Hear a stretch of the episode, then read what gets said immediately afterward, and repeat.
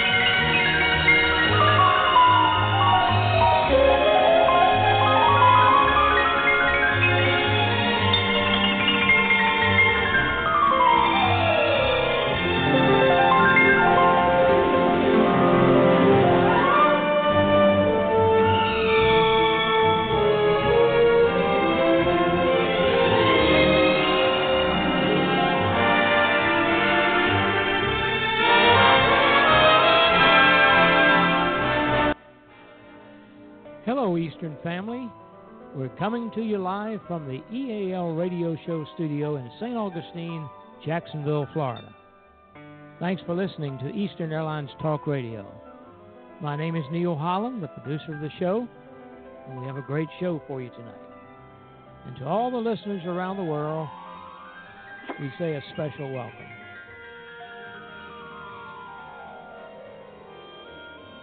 Hello, Eastern family and friends. Great having you with us. My name is Chuck Albright. Coming to you live, beautiful village in Florida area, where the weather right now is around 73 degrees. We had some rain today, so our golf cart guys are out there still knocking the little white ball around. Welcome and thank you for listening and calling the show. You've truly made the radio voice of Eastern Airlines. In fact, we can now say we became Eastern Airlines international radio show with over 50 countries listening in. We'd love to hear your comments and share your memories with the radio listeners from around the world during the broadcast. If you haven't called the show before, all you need to do is call 213 816 1611 and just say hello and talk to us on the air. You'll be live. We can identify with many countries around the world who listen in with our Blog Talk Radio application. Isn't it great that we can keep our Eastern legacy going out not only to the Eastern family, but to listeners from many different countries from around the world? That's what we try to do every week on the EAL radio show. Won't you join us by adding your voice to the broadcast? And I thanks also for those who choose to listen by computer using our radio icon on their homepage at www.ealradioshow.com or perhaps by signing in in the site of our provider, Blog Talk Radio, at www.blogtalkradio.com forward slash Captain Eddie. Remember to abbreviate the word captain to CAPT. Should you wish to talk during our live broadcast, feel free to use our call in number 213 816 1611 at 7 p.m. Eastern Daylight Time. Let me repeat the number so you can write it down for your Monday night visits 213 816 1611. By the way, we want you to tell your friends about us. Don't forget, you can listen to any of our 416 Monday night broadcasts and 75 plus Thursday broadcasts by simply going to blogtalkradio.com forward slash Captain Eddie. That's Captain Eddie, and scroll down through the archives. Each episode is briefly described. We're getting close to 500 episodes. Holy blue Sunoco, as Jim Hart would say. Our lines are always open for calls. And if you choose not to participate and talk live with our host, we ask you to please mute your phone, as our producer does not have the capability of filtering out background noises. I see we're number one for takeoff. So, Captain, let's get flight 416 in the air. Before that, before we get our flight together, I just have a little thing to mention tonight about honoring the June 6, 1944, and why we honor this day every year. During the Second World War, Axis troops controlled most of Europe except England, which always defended itself against the Nazi invader the Allied leaders, Roosevelt in the USA, Churchill in Great Britain, Stalin and USSR chose to open the second front in France and more particularly in Normandy. It is decided that the invasion will take place from England. Hundreds of convoys across the invasion, I'm sorry, across the Atlantic from the United States to land thousands of soldiers and hundreds of tons of equipment in England. England becomes a veritable military camp where thousands of soldiers train and store as much as po- material as possible. June 6, 1944, D Day, the largest amphibious landing in history, began in the early morning hours as Allied forces landed in Normandy on the northern coast of France. Operation Overlord took months of planning and involved 1,527,000 soldiers in 47 Allied divisions, along with 4,400 ships and landing craft and 11,000 aircraft. The Germans had about 60 divisions spread along France and the Low Countries. American forces landed on two western beaches, Utah and Omaha, while British and Canadian troops landed farther east on Gold, Juno, and Sword beaches. By the end of the day, 150,000 Allied soldiers and their accompanying vehicles had landed with 15,000 killed and wounded. We just wanted to honor our veterans, and now we'll get back to our program. George Jen? Eastern 416, you're cleared to the Washington National Airport. Maintain runway heading and 5,000 feet, and you're cleared for takeoff. Yeah, Roger, we're on the roll. Runway heading, I think. Atlanta, do you know the pilot, we're pilotless today? I'm actually in a trailer here in Dulles International. We will be giving you the, all the commands to the aircraft from this air-conditioned control room. Pretty cool, wouldn't you say? Actually, I would personally say pretty stupid, but hey, my family's not on board, nor will they ever be in a pilotless aircraft. So, you're still cleared for takeoff. Hope you're good on the controls and won't put our tower here in your flight path. Hey, I got a bird's eye view of you guys, even sitting here in the control central. Nothing can go wrong, go wrong, go wrong, go wrong, go wrong, go wrong.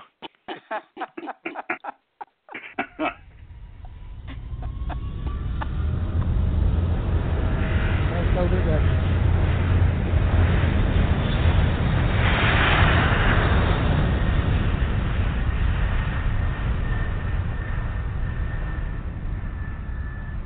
Fly Eastern Airlines, Eastern Airlines. Fly Eastern, You'll love to travel by Eastern, where new things are happening. Eastern. Fly Eastern Airlines from the ground up, from the ground up. Eastern service is speedier. Fly Eastern Airlines, Eastern Airlines. The earliest, earliest examples of electronically guided model aircraft were hydrogen filled model airships of the late 19th century. They were flown as a music hall act around the theater auditoriums using a basic form of spark emitted, emitted radio signals. Excuse me. During World War II, the U.S. Army and Navy used radio controlled planes called radio planes as artillery target drones. There are many types of radio controlled aircraft. For beginning hobbyists, there are park flyers and trainers. For the more experienced pilots, there are the glow plug engine, electric powered, and sailplane aircraft. For the expert flyers, jets, pylon racers, helicopters, uh, air, auto, autogyros, 3D aircraft, and high end competition aircraft provide adequate challenge. Some models are made to look and operate like a bird instead. Replicating historic and little known types uh, and make the full size aircraft as flying scale models, which are also possible with control line and free type styles of model aircraft. Actually, reach their maximum realism and behavior when built for radio control flying. Mike. Now let's advance the idea to radio control model airplane to present day technology. A race is on to build a fleet of solar powered drones, a beam internet down beam an internet down to the earth beneath them, and the tech tech technicians, titans I mean, are dominating this case, or so we thought. But the Google and Facebook both have dashed their plans roaming to unmanned internet planes, a lesser known company partnering with NASA to bring the project closer to reality, according to the IEE Spectrum Report, which is the Institute of Electrical Electronics Engineers. I had to look that up. As in the Hawk 30, a massive 10 engine drone in the vein of previous UAVs made, in, made by Airbus and solar powered Odysseus airplanes, can fly for months on end, the product of Japanese tech uh, giant SoftBank and U.S. drone manufacturer AeroVironment, the Hawk could soon embark on test flights, which launched from NASA's Armstrong Flight Research Center. Jim? Yeah, Mike. Before we go much further about the first drone airlines, let's see how the military uses the drone and how possibly they could be put into airline service. Since 2007, the RAF, Royal Air Force, has operated 39 squadrons a detachment of five U.S. built MQ 9 Reaper aircraft at Kandahar Airfield. While America has a sprawling UAV program targeting Islamic militants everywhere from Pakistan to Somalia, the British Reapers have only ever been used as part of the official, official combat mission against the Taliban over Afghanistan. The vast majority of the 38,500 hours of operations flown by the RAF Reapers have been in intelligence gathering rather than in attacking targets. Most of the 35 RAF Reaper pilots are based at Creech, an airfield near Las Vegas, where they control the aircraft via satellites as they fly over Afghanistan. But there is a two second delay between a pilot moving a joystick in Nevada and an aircraft responding in Afghanistan, and that's enough to cause a crash during takeoff and landing. So the crews in Afghanistan control the launch and recovery part through direct contact with an antenna on the aircraft. Half an hour after takeoff, control of the Reaper is handed over to a crew in Nevada.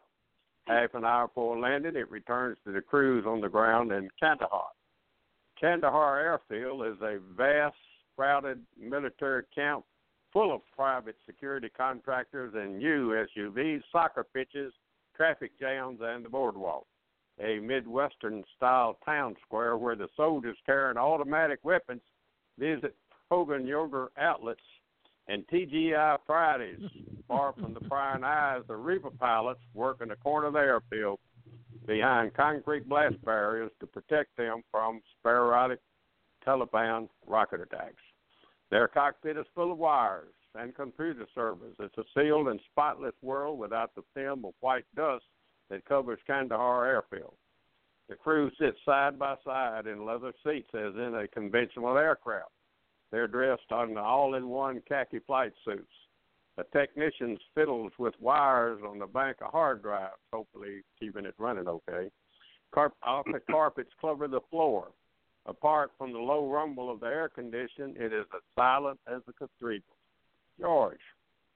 Now picture this, Jim. A black and white screen is filled with the featureless landscape of southern Afghanistan's Red Desert. The conventional heads up display is superimposed on the screen as in any fighter aircraft, giving the details of altitude and pitch that a pilot needs. But unlike in a conventional aircraft, the pilot can switch the camera view in front of him to see behind or below him. He maneuvers the aircraft with a games con- console style joystick. In front of the pilot is a keyboard. Next to him, a telephone. Reaper pilots can make telephone calls or email photographs to operational commanders. They can even go to the lavatory and get a cup of coffee during a flight. Hmm.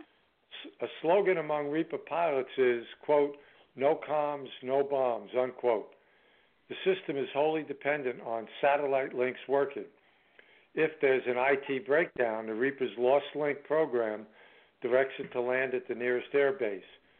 Seated next to the pilot, a sensor operator controls a swiveling electronic eyeball on the nose of the Reaper, fitted with infrared sensors for night vision.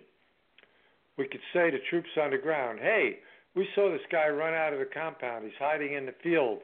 Winston, an American former F 16 pilot who has moved to the Reaper, says, we could see headlights and engines that are hot from vehicles that have recently run.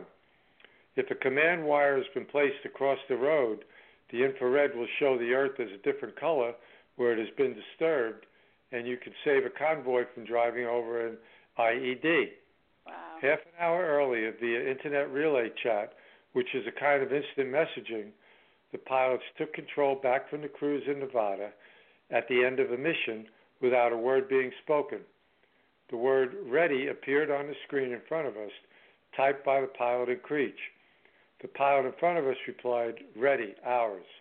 Then yours flashed up on the screen confirming the handover. Tension fills the cabin as pilots line up the Reaper with the runway for landing. No speaking is allowed, since landing the aircraft with its long glider style wings and lightweight body requires concentration. Due to sandstorms and 60 knot crosswinds that frequently buffet the aircraft, and the margin of error between a safe landing and a crash is only one degree of pitch. As the, infra- as the infrared outline of the hot tarmac looms into view on the pilot's screen, there is no sense that the aircraft is descending, nor any jolt as the undercarriage retracts. Dorothy? George. Yes, George. All these sensory instincts a pilot normally uses are missing. He is forced to fly by instruments. Reaper pilots reply, rely on forward facing camera and see through the soda straw view. As the Reaper nears the ground, the pilot calls out the attitude 10, 9, 8, 7, 6. The only way we know he has landed is when the altitude reading on the heading head up display is zero feet. A short walk from the flight cabins are the mess rooms of the huge U.S. Reconnaissance Force Reaper. It's a unit that shares facilities and operations with the RAF. On the wall are children's paintings with messages to Daddy and vintage apocalypse now posters. Small talk is of next week's squadron barbecue. In this U.S. military milieu, the RAF has colonized a corner with Union flag covered lockers and photographs of the Duchess of Cambridge. More startling are the 1970 photographs of a thickly mustached Burt Reynolds, mirrored in the upper lip growth of the airman sitting drinking soda.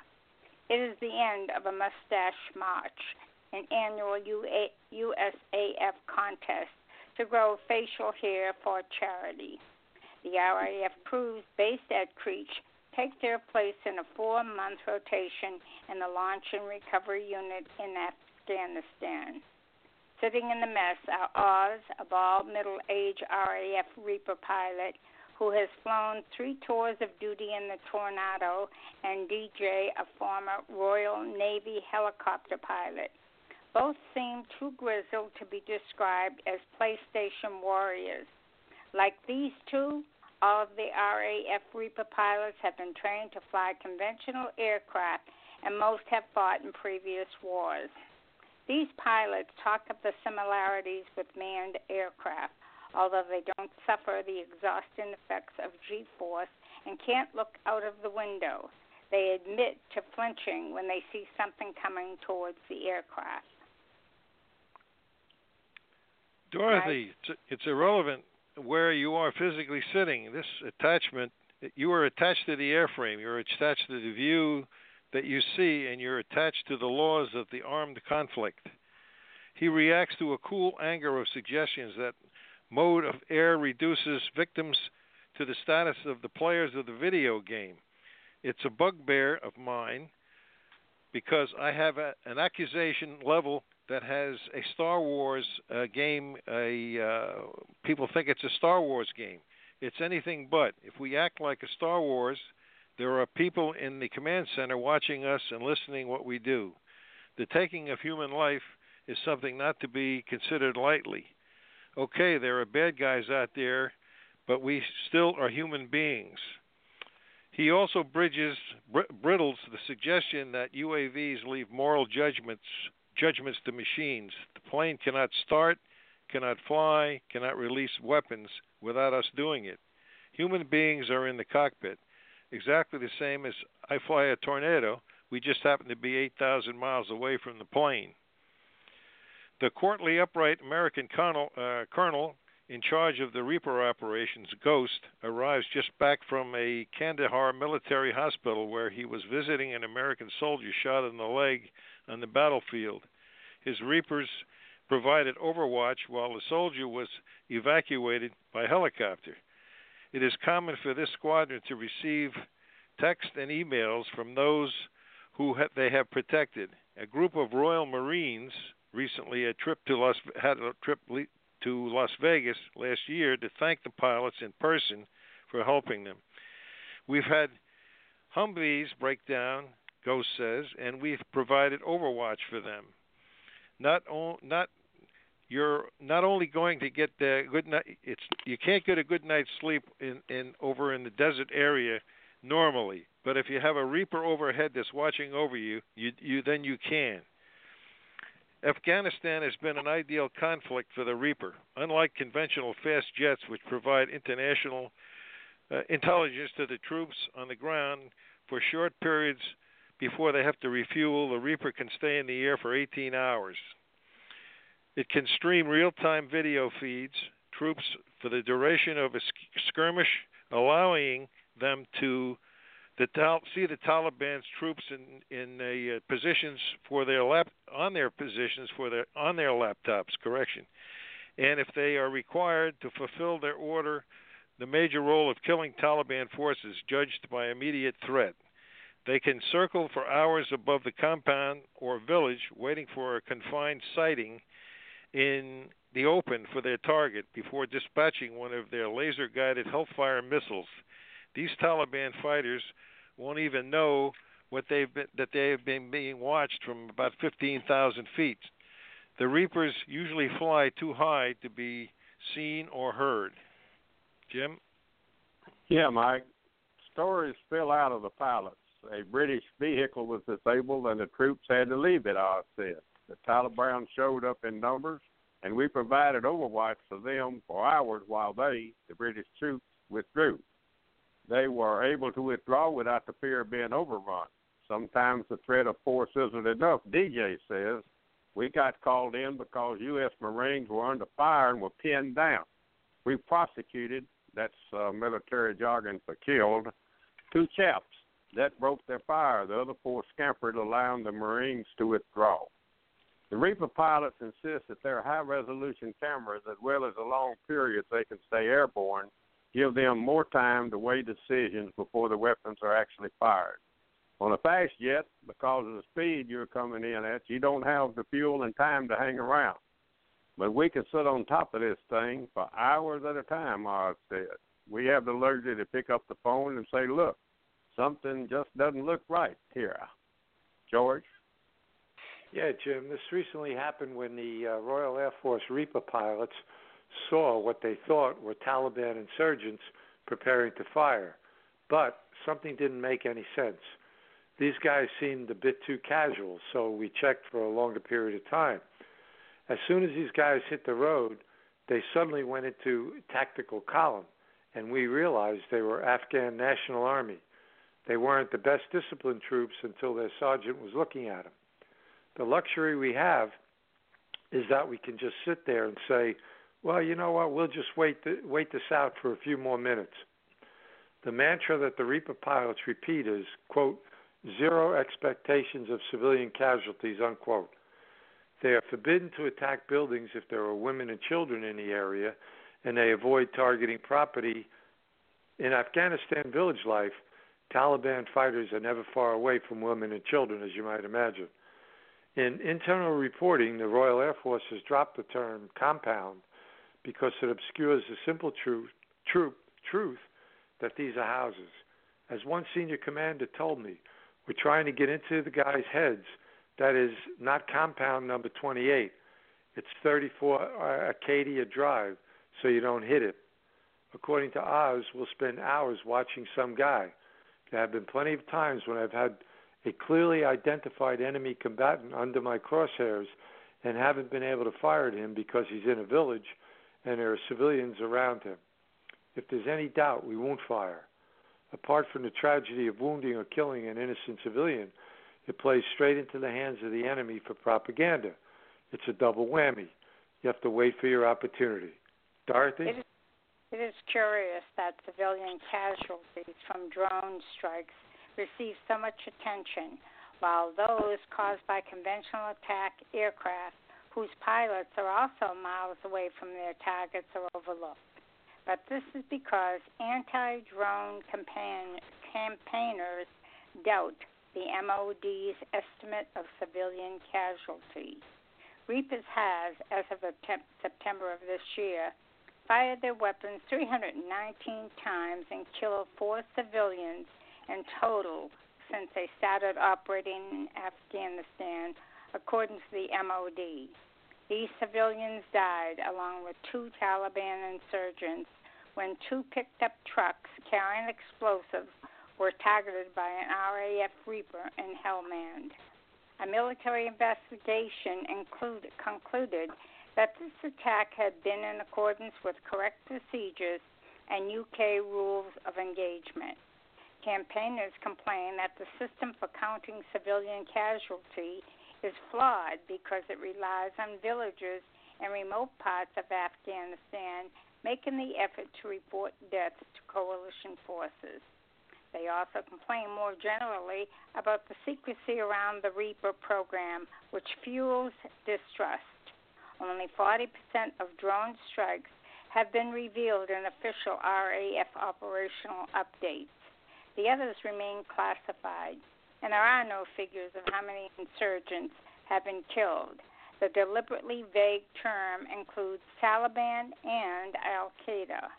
The MOD attributes this to the need to not let their enemy know exactly how it is being targeted and to difficulties in collecting information for an accurate body count. The length of deployment for Reaper pilots split between short stints in Kandahar and three years in Nevada means that they have more experience of the war in Afghanistan than many of the soldiers on the ground. The terrain and the pattern of life in the villages they watch for suspicious changes become as familiar as those of their hometowns. Often they observe a building for their whole shift and come back the next day to watch the same deserted building for another eight hours. Well, does it get boring, Winston? A U.S. Reaper pilot admits, honestly, the answer is yes. You may get information that the unit is going into an area in three days, and you're told, don't make, don't take your eyes off that building. So you will fly in a circle for eight-hour shifts looking at it four hours and somebody walks in or walks out. You're looking at it. You have no idea who it is, but somebody is watching the feed. The audience of the drone feed can include troops on the ground, commanders in Afghanistan, intelligence analysis thousands of miles away. At the time like this, we find ways to relieve the boredom. You try and find humorous things. You see kids getting into fights, or you watch that, or traffic jams where some guy moves his goat across the road and people get upset. The stress of constant operation and long shifts abate the rest for a rest break has led to the fear of burnout among Reaper pilots. The most limitless demand for Overwatch creates a huge workload. Every stream, every suspicious looking building on a convoy route is checked for IEDs or the potential ambush by reapers before troops can go on patrol. The usual pattern of war fighting is to spend four months in a war zone before returning home. But Reaper pilots at their base in Nevada are commuter warriors. They work five days a week. They drive home to their families at the end of their shift. A tour of duty from them can last for years. This changing tempo of war is taking a toll on pilots, even though they're not themselves in harm's way. According to a survey by the Air, Force School of Aerospace Medicine, nearly half of the operators of UAVs have high levels of operational stress caused by long hours and extended tours of duty. Mike? Yes, Chuck. For that reason, the RAF is moving some pilots uh, from three years in Nevada back to three years on the operations in the new Reaper Control Center in Britain, where they will also pilot Reapers over Afghanistan. According to squadron leader, a squadron leader, the several, there were several uh, several years experience flying the Reaper. Uh, correction, yeah, six years six years of permanent ops on something that we're going to have to pay great attention to. The chronic fatigue has become an issue. The effort on the pilots of this strange new state being simultaneously at home and at war has not yet been tested. About 4% of the U.S. UAV operators have developed post traumatic stress disorder, PTSD, which some have attributed to the fact that the powerful camera, cameras show close up footage of the targets of drone strikes after they have been killed. These the cameras are good, OZ says. A Hellfire missile does a significant has does have significant effects on the human body and should you should get used to seeing that. If you can't accept it, you are in the wrong job. But the weirdest thing for me, with my background as a fast jet pilot, is the concept of getting in, getting up in the morning, driving my kids to school, and killing people. That does take a bit of getting used to. For the young guys and the newer guys, this can be an eye opener. At sunset at Kandahar, we walk on the flight line to see the angular insect like reapers close up. Two of the RAF Reapers, distinguishable by RAF Roundels, are being refueled and armed, and Hellfire laser guided missiles installed before being sent out again after only two hours from their last mission. This is only a small fraction of the Reapers as we uh, we have here. The rest are in the air.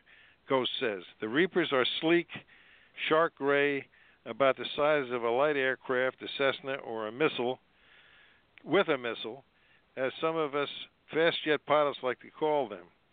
They are so compact they do not need systems to support human air. No, it doesn't need an air system, a pilot's instruments, or an ejector seat. If the Reaper is shot down or crashes, the taxpayers close, loses tens of millions compared to the hundreds of millions of a conventional that a conventional jet can cost, and they never risk losing the pilot or being killed or captured. Jim? Yeah, Mike, it is a frequent criticism that the Reapers work well in Afghanistan where there is no Air Force and no accurate surface to air missiles, but in a conventional war, these slow, fragile aircraft would be easy to shoot down. Though fast jets such as a Tornado cannot stay airborne for as long, they can travel long distances more quickly. If troops are under fire at the far side of Afghanistan, the battle is likely to be over way before Reaper arrives on the scene. Nor would Reapers fare well in colder, wetter, and I assume foggy weather. Also, the high rate of UAVs is a matter of concern to military planners. The figures are difficult to verify, but the UK Drone Wars website, run by anti drone campaigners and using imperfect information, has recorded 14 drone crashes so far in 2012. This is an older report. The Los Angeles Times estimated in 2010 that 38 Reapers and Predator UAVs have been lost in Afghanistan and Iraq. By 2030, the RAF estimates a third of the force will be unmanned aircraft. An MOD report, quote, the UAT UK approach to unmanned aircraft system then, quote, predicts Unmanned aircraft will eventually take over most or all of the tasks currently undertaken by manned systems, end quote. The expensive F 35B Lightning II fighter currently on order will be, it predicts, the last RAF fighter with a pilot in the air. UAV technology under development sounds like science fiction. From bee sized nano drones that can fly through windows to nuclear powered drones that can fly for weeks without refueling. Even if these wilder plans never see the light of the day, the MOD has been funding the development of Taranis. This is a long range jet powered UAV attacked aircraft that will be able to fly across continents. The moral question overshadowing shadowing UAVs is whether their use trivializes the business of killing. According to the report, quote, armed drones and the PlayStation mentality, end quote, by Chris Cole, who is the director of Drone Wars website. He says young military personnel raised on a diet of video games now kill real people remotely using joystick, joysticks, far removed from the human consequences of their actions. How will this generation of fighters value the right to life? Don. Yeah, Jim, it does, however, seem uh, possible that risk free long distance strikes using UAVs could insulate the Western public from the human toll of war. If we can kill with such ease while protecting Western lives and avoiding the cost of develop, de- deploying troops, what will the bar be lower for government to, to make war? Already, the creep towards a permanent state of war via drone strike can be seen. This year alone, the administration has conducted drone strikes against Al Qaeda and its allies in Afghanistan, Libya, Yemen, Pakistan, and Somalia. The military defense of candidate, candidly warns of these dangers is its report. Quote, we must ensure that removing some of the horror, or at least keeping it at a distance, we do not risk losing our controlling humanity and make war more likely. Unquote. These, uh, these speculations become even more complex with the Frankenstein fear that as UVAs become more advanced, they will be able to launch two weapons without human input. There is a danger in incremental and involuntary journey towards the, the Terminator like reality. That's what the paper warns, and Britain must quickly establish a policy on what will constitute acceptable machine behavior. Chuck? Well, Don, drones deliver death out of the clear blue sky. Victims will not have known their fate for more than a fraction of a second. Most of the time, they won't even have heard the Reaper's engine. It's possible such powerful weapons will hand the propaganda victory to those who are targeted against. At some point, military planners will have to face these issues. But for the moment, the public is more likely to be swayed by the belief shared by everyone on the ground in Afghanistan that the Reapers have saved lives of hundreds of British troops. For the pilots, misgivings over a new weapon changing the nature of war are nothing new. On the flight line to Kandahar, DJ was about to shout over the whine of a fully loaded Reaper about to take off for another long mission. He is dismissive of the gas surrounding the unmanned aircraft. This goes back centuries when it was a sword versus sword, and somebody started slinging an arrow over their head to the enemy. Every time there was an advancement in military hardware, the other side says, Are you playing fair, George? Yeah, after hearing uh, the military version of drones and how they're used, we come to the 50 cent question how it could possibly be used in commercial aviation. Even your back your backyard Best Buy store hobby model of a drone you might be required to have an FAA certificate to operate. let's take a look at what requirements are for recreation, recreational and commercial use of a drone. The FAA uh, Aeronautical Knowledge Test is a way to get a license for business or larger scale hobby flying and costs $150 to take. These tests are given at FAA approved knowledge testing centers, typically on or near local airports. The test consists of 60 or more multiple choice questions and requires significant study on current FAA regulations, weather issues, being able to read sectional charts, and other ground and aviation knowledge. This kind of sounds like uh, something they used, to, you know, give you the answers to ahead of time. To get a small U unmanned aircraft system pilot license, you need to be at least 16 years old. The license is only needed to use if flying for commercial purposes.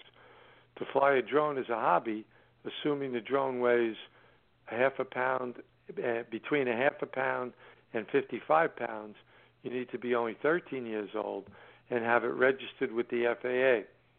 Any drone that weighs less than half a pound is considered a toy. How about one weighing 500,000 pounds? Getting my toy drone stuck in a tree is not my least favorite thing, but it's definitely up there.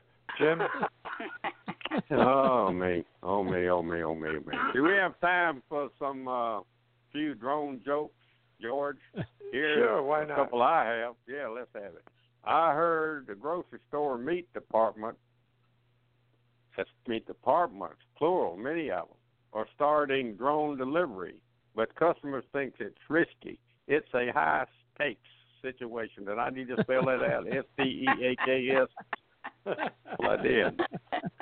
Now, yesterday, now here's another one. Listen up. Yesterday, I killed a, I killed a pair of pigeons with an unmanned flying device. You should say I killed two birds with one drone.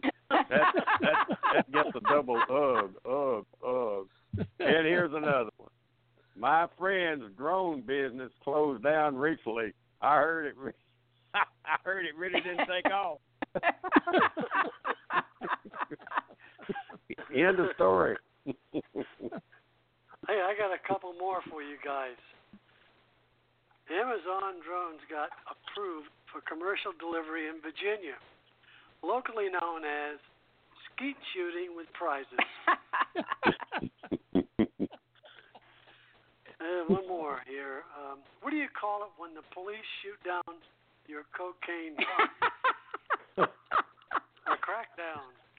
Oh my God, this is terrible. Boo. Deucer, I have something to say. Uh, I have something to throw it out there to you guys. Excuse me.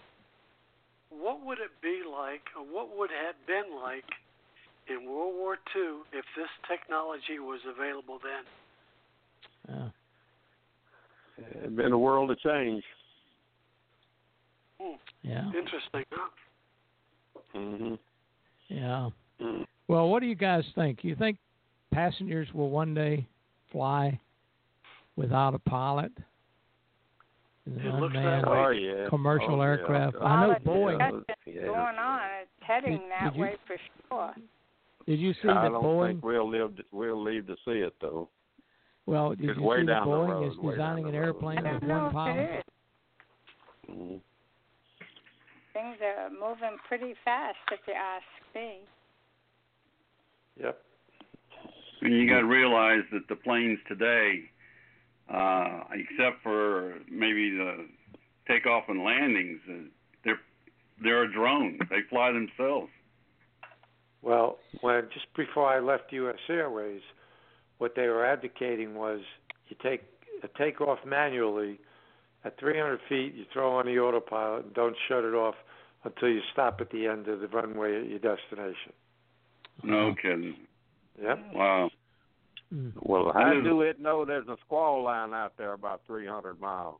Well, it, it doesn't, but uh, you know, that's, I guess that's why you need a pilot. But yeah, you know, you it- yeah, yeah. But I mean, Jim, you, you saw it. We all saw it coming on the uh, Eastern MEC when they went to the 757 with two pilots. I mean, if you recall, we fought and got three, but then uh, some of the uh, other airlines at that year's BOD meeting caved in and uh, the rest is history. That's why you have uh, every aircraft today that's manufactured with two pilots. Did you Yeah. say the seven five seven or the seven three seven? No, the seven five. If you recall, Eastern was the lead five. flyer. It did. Yeah, Yeah, we they had, had They did. Yeah. yeah, we well, had that's they news sure to did. me. Yeah. yeah, we had a full flight Mhm. engineer panel on there and everything. Oh me. And took it out. Well, Yeah. I know we fought the battle and lost it on the 737 way back, and United flew them with two pilots. No, no, United. the United flew. United flew them with three. Uh, Piedmont Mhm. flew them with two, but that Yeah, was that's right, prior. was that was prior yeah. to the seven five. Oh yeah, way before. Mhm. Yep. Yeah. Well, from six eyes in the cockpit looking out, come down to four. Now be, we may be down to two eyes and um, might be down to a camera. zero eye with that rotating Mhm. ball that we talked about earlier in this this Yeah. show. Being so hard to uh, believe. yeah. Yeah, have have the little ball underneath the airplane, doing all the looking. I don't know. I don't know. It's one thing sending uh, bombs or uh, planes that have reconnaissance. It's another thing to put real people in a plane without a pilot because, like everything else, computers can and do go wrong. They can be hacked also. Yeah. Well, I think I believe the most interesting part of the show tonight was the uh, the, the moral responsibility on the part of somebody who, you know, is thousands of miles away, pushes a button and winds up killing people. I mean, it, Right. it, it's Right. it's got to weigh heavily on your conscience and everything. I mean, it's just Yeah. it's it's it's unheard. It's terrible. You know. Well, Well, when you here's- look back in history, you wonder what happened when they had the uh, Nagasaki uh, bomb, wasn't it? Yeah. Yeah.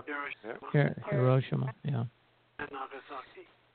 Well, You go here's uh, the interesting note: consumer and business drones use brings with it privacy concerns. Many models have attachable cameras, regulatory issues, and concerns about the skill level of amateur pilots. Although the drones have been done quite a bit of good in the world as well, such as disaster recovery um, and delivery of goods and that type of thing. Still, things do go awry. Here are 17 drone disasters that I just found on the internet contributing to public awareness. Drone crashes near White House. Drone attack on German Chancellor Angela Merkel. Drone cuts off tip of photographer's nose. Drone injures Australian triathlete. Drone injures bystanders in a Virginia crowd. Drone flies too close to a news helicopter. Drone nearly crashes into an Airbus A320. A drone caught carrying drugs near the border. Drone flies over Bank of America Stadium.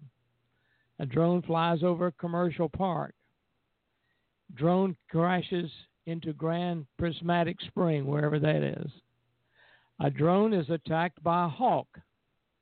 Oh, gee. Who won that battle? Yeah. A pilot Looks like crashes the a did. drone. A pilot crashes a drone at drone safety demonstration meeting.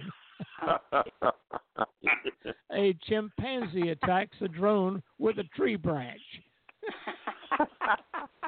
You know, may, maybe maybe what we should do, Neil, is change the term of people who are operating drones from the word pilot. I mean, they're, they're no more pilots than somebody who's never, you know, gotten inside an aircraft. Yeah, that might be mm-hmm. a good idea, George. Let's work on it. Three Yeah. more I Sure got for you. A drone crashes into the Seattle Space Needle. Oh God! An But eagle, they sure have an to eagle, be very educated. yeah, an eagle attacks a drone, and finally a drone crashes through the fifth-story window and hits a man in the head. Oh man! Do any of you guys Oh. out there own a drone? I do. drone. You do? well, uh, I my curious younger son gave me a drone for Christmas two years ago, and that was a total disaster. I crashed it. Everybody crashed it. And this guy down at Seven Lakes Airport, where my hangar is, he claimed that he could fly anything, and he's a light airplane pilot. And he took off in that drone, and he crashed it. And that was the end of it. It had about five crashes, but that expert it totaled it. So I don't know. They got a long way to go. well, I looked up on the internet. The largest drone right now that uh, is being used is 400 and uh, no 747 pounds. Reminded me of a Boeing Mhm. 747. 747 pounds, and it can lift 500 pounds. That's a Mm. pretty good sized drone. Yeah. Isn't Yeah, Amazon or one of those using drones to deliver packages? I think so. Even pizzas. Yeah. Pizza. Well, is there somebody? Is there somebody watching where that thing comes in? Because all these houses around here have trees and bushes. I mean, he can go to the address. They can program in the address, but once he gets there, there's trees and bushes all over the place. They got to have somebody watching where the drone is going. Maybe, or Can you maybe I'm just not don't Well- have the big picture. I Well, just thought fish of with- I fish with a guy who, i- if he's not catching any fish, he has a drone, and he sends it up past the boats around him to see if anybody else is catching fish, and if they are, he moves over there. Well, can't you use it to spot fish too, George? Sure, you can. Yep. Yeah. That's Yeah. like that's like having a 50 foot tuna tower. Yep, that's right. One of the things that they had on the TV here a while back is the uh, police department were, were using drones to locate people who were missing. You know, they they got lost, and uh, and also they also have these drones that uh, the, the people that they think uh, are drowned in lakes and stuff, because the drone can get down to about maybe a foot or two foot off the water of, of these lakes, and they can go over the whole lake, you know, a lot faster than taking a boat and running around. And most of the lakes that you can you can see at least down into the water, you might not be able to see the to the bottom. So that's one of the good things that they're using drones for. But like you said, uh, it's a long way to go. yeah.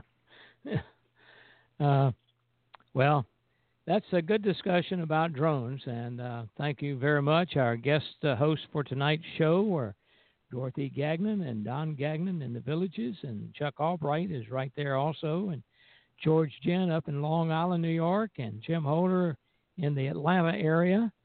Uh, Mike Scott, you're up there uh, Long Island too, I believe, and we sure appreciate. Uh, uh, you being with us for the uh, show tonight.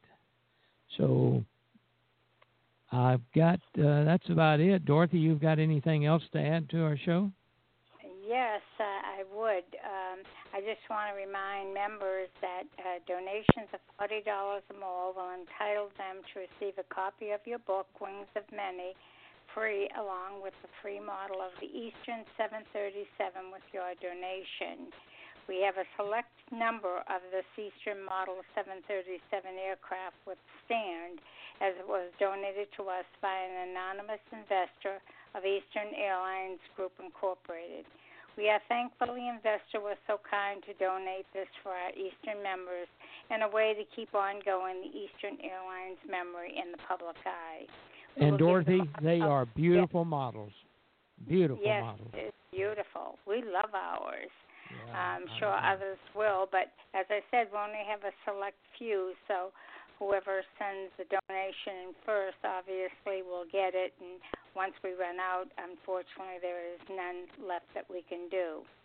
But um, I, all contributions will get one as far as we can go, and that money is going back into the EAL radio show broadcast and our website. Uh, we want to keep the legacy of Eastern Airlines going with the EAL radio show broadcast, and your donations support our efforts. And you can donate by clicking the donation icon, below on our website. It's on the home page, and will, you can use PayPal or your credit card. Uh, with that being said, a member Uh, his name, his or her name is A. R. Daniels, and they sent us a payment this week of forty dollars as a donation. So Neil will be sure to uh, get those items out to him in the mail or her in the mail. And also, we want to thank him immensely for helping out our legacy. Uh, we desperately want to keep it going. We try very hard, and we do thank all of our hosts tonight for being with us because without them, it would be just a few of us trying to do the work of many. Uh, we want to thank REPA again for their sponsorship and other members who contributed to keeping our program going and the legacy of Eastern in the public eye. Remember, too, that REPA's first annual reunion is September 4th to the 6th, Wednesday to Friday, 2019, at the Embassy Suites Hotel in Kennesaw, Georgia. Now, more Hey, Dorothy, can I Yes, say something real quick here? sure can. Uh, today, this very day, I mailed our uh, the uh, registration form in to uh, for Carrie and I to attend the reunion, and uh, it starts, like you said, on the third and fourth. And we hope everyone's listening. You don't have to be a member of REPA. We let anybody come that wants to, and look forward to people coming. And I know Mike Scott's coming because I told him I was going to buy him a beer. Now we just got to see if these Two, beers. two beers. Yeah, two beers. Okay. Now, I'll Jim, uh, four. am I incorrect in Two saying it's on? Am I incorrect in saying it's on the fourth and the fifth? No, it's Wednesday? the third and the fourth, isn't it? I I thought it was fourth and the fifth. I'll check it before the oh, end of the show. yeah, program. check it out. But uh I got confused myself to be honest with you, and I had to send a message to Johnny Steinmetz, and he said it was the third and the fourth, and go home the sixth. Uh, two nights, two nights. And Okay, uh Bob. something else I was going to say. What was it? Hold on, let me think. Let me think. Oh yeah, I know what it was. Uh, I have had seven repartee magazines returned, and Neil, you know what I'm talking about, whether the addresses are bad or whatever. Yeah. And unfortunately, I think most of them are unfortunately uh, widows of, uh, you know, the pretty high up in the age category, and even a couple of pilots that we think may have died, and we're trying to find out. You see, Jerry Frost is looking on his computer. Uh, one of them being Edward uh, Watson, to find out if they died, and nobody told us. So I've got extra Mhm. magazines out the gazoo. And if uh, these magazines that came back, if anybody wants to uh, get a 2019 Repartee magazine, and uh, I know the editor real well, and I can tell you it's a wonderful magazine. Oh, it's boy. beautiful. I'll, I'll take an extra one. Oh, just send me your, uh, or Mike, You've got your address. I'll send you another one. And if anybody else wants one, just uh, send me your mailing address, and old Jim Holder will get you one first class in the mail. Give us the Thank email, you. Jim Holder. Give us the email. My email address it Yeah. is Roadhog, Roadhog, Roadhog. Now, now someday I'll tell you where I got Roadhog, but I won't bore you tonight. Roadhog37 at Comcast.net. Roadhog37. Say it again. Roadhog37 at Comcast.net. That'll get you a free issue of the Repartee magazine. Well, this is Okay, Chuck. I'll send you mine. Okay. Very good. Also, Jim, I just looked it up on your website, and REPA website says under the reunion, September 4th to the 6th, Wednesday through Friday. Oh God. Oh Lord, don't tell me we've got it wrong. That's what it said on the REPA website, so you better check it out. Oh, golly. Oh but boy. One, one more, Let's see, one more note before we uh, go back to. Well, I'm uh, gonna look at my end of our- calendar. I'm gonna get my That's calendar. that's what I got. out. on Okay. the It's fourth to the guaranteed be sixth. right. Would you please? Well- uh, in the meantime, August, uh, uh, just a note from one of our members, uh, George Wilson. Uh, he would like to uh, know this answer if anybody does. Pilot information on his grandfather who flew for Eastern in the 1950s. The name was John, John Robert Wilson. And I'd like to have more information about him and his flying for Eastern. If anyone has any information, I have his email address. I'd be happy to send you if you send it to host at ealradioshow.com, and I'll send you the information to reach George. Um, now Okay. Go ahead. Let me let get, get old Jim Holder back here. Uh, I I see you're right. All you guys are right. What happened was that the board. listen to this. The board is going down. Is going up on the third. oh, uh, okay. To be ready to start the. We got to go the night, the day before to be get everything ready. That's what it is. I, okay. uh, No no, problem. You're gonna dock, dock me five days pay. I don't care. The, the people come in on the fourth and the fifth and go home on the sixth, and that's my story, and I'm sticking to it. And Jim, I'm hoping that I can get Peggy to go up with me, and um, hopefully we'll be Boy, able to I attend hope you do reunion. too. I hope you do too. And if I I'm come, looking forward I'm to being bringing on the microphones of the. EAL radio show with us. So once We again, do. you can be looking the forward. MC. we just had nice news that uh, Peggy's coming home on Thursday, so we're all so delighted. Uh, Yes, Mighty we that- are. fine, mighty fine. Peggy. Mighty Great. fine. And one more good. thing, uh, our next show, uh, episode 417, is June 10th, and it's Eastern Family Hobbies.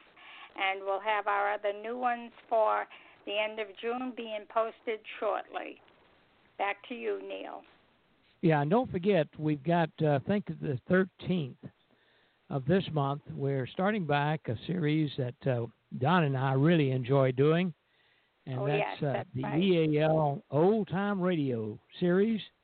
We started off with um, with um, who, oh golly, uh, Hop Harrigan, and uh, we've done uh, the big band series. We've done the 20s, the 30s, the 40s, the 50s and 60s, and now Don, I think we're up to the 70s and the 80s. Right. Um, I music. still have my Yeah. Yeah.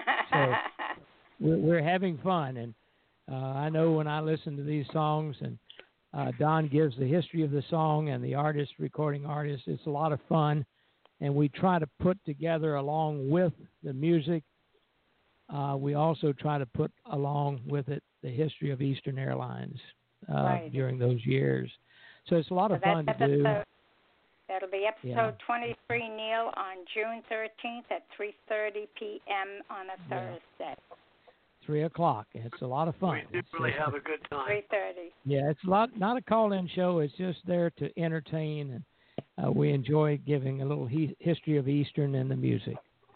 So um, uh, we haven't done that in uh, I think uh, since Peggy's been um, out of service there at, uh, at the health center. So um, uh, we're looking forward to starting it up again the 13th, and then we'll be doing alternating with the Eastern Files from the Eastern Files. That was fun to do. We still plan to do that as well. Uh, any new members, Dorothy? Um, just the, the one that I um, just mentioned That's uh, right, with yeah. the right, Yeah. and that's that's it for today. Very good. And we um, look forward to another uh, good show, a good hobby show. I hope no one comes up with the hobby of drones next week. we heard enough about drones this show. So uh, we've got some it good was very shows. very and- interesting, Neil. Though Yeah. I I really enjoyed it because you know you hear so much about it, you kind of like to be apprised of it all. yeah. Well, See, what we could do, uh, Neil, is we could pre-program the show, and then you'd open up the show and say, "This is our new drone show," and you'd play it, and we'd all listen to it. yeah, I guess we could.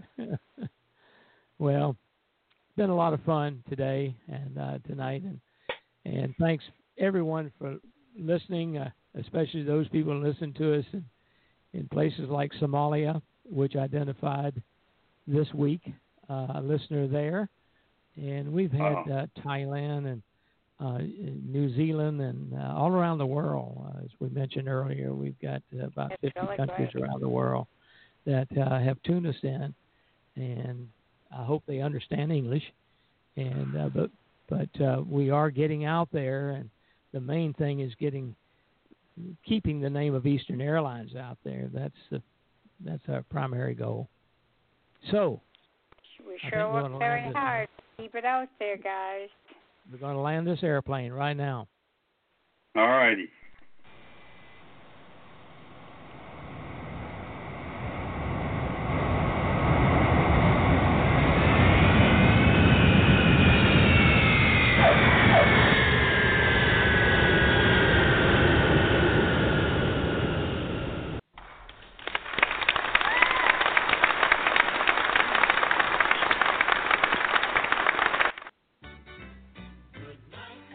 Landing captain, wherever you are. Now, how am I going to say that if I have no pilot flying the plane? Better tune in again next Monday. June Wherever 10th. you work. Um, uh, June 10th, and America's favorite way to fly returns to the cyberways, and the radio show talk about peanut money and model airplanes and Elvis Presley and food and yes, even drones, much more than we opened up about our hobbies and collections. And be with us, share your share this. And we sign off by playing a little ditty made popular by the Champagne music man himself, Lawrence Welk. And that's a one.